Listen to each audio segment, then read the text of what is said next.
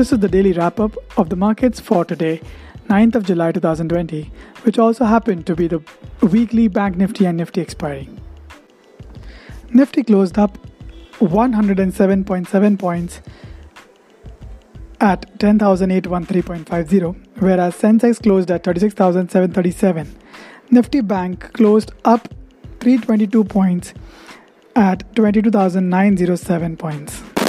Most active shares yet again was Bajaj Finance, Reliance, SBI, IndusInd Bank, and Axis Bank.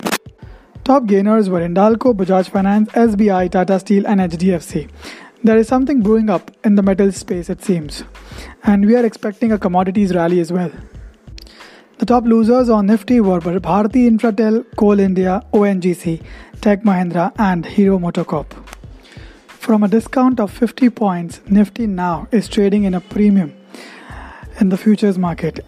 So the spot has closed at 10,813.45, whereas the future is trading at 10,843.15.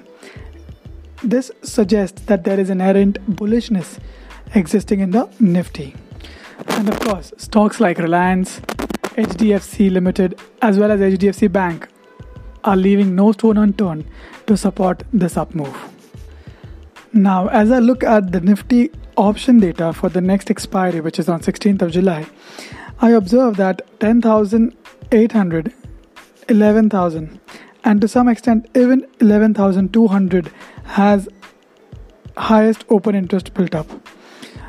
Although 11,000 stands to be the one with the most open interest at 1 lakh I'm sorry, 1.3 million shares outstanding, followed by 10,800, which we just managed to close about today at 1.1 million shares outstanding, and 10,200 has 9,46,800 shares outstanding.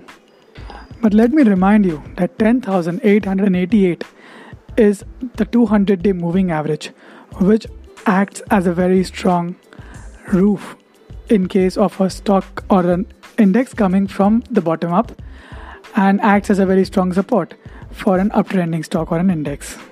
If the Nifty manages to cross 10,888 and sustain above it, then the next stop could be 10,925, which also has a gap to be filled.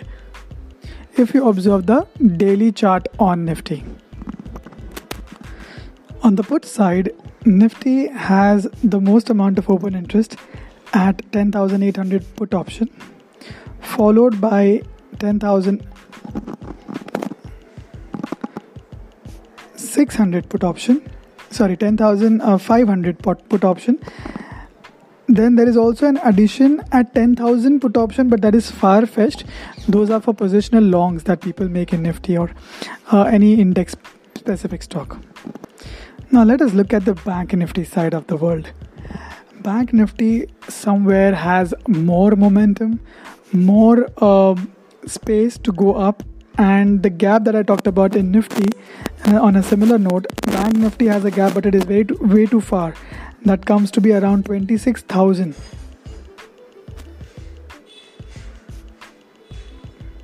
almost 26,240 even when I look at the charts of certain stocks from the Bank Nifty universe uh, many of them are giving a sign that there is a big up move intent, uh, intact in these uh, stocks and my view or my focus would be on bank nifty and bank nifty constituents only i would be keeping a stop loss of 22670 on a closing basis and continue to trade in the positive direction only that is all for this podcast. Hope you enjoyed it and found it informative. If you did, please share it with your friends. You can also subscribe to my YouTube channel where I make detailed videos on YouTube, on uh, the stock markets. Until then, take care of yourself and goodbye.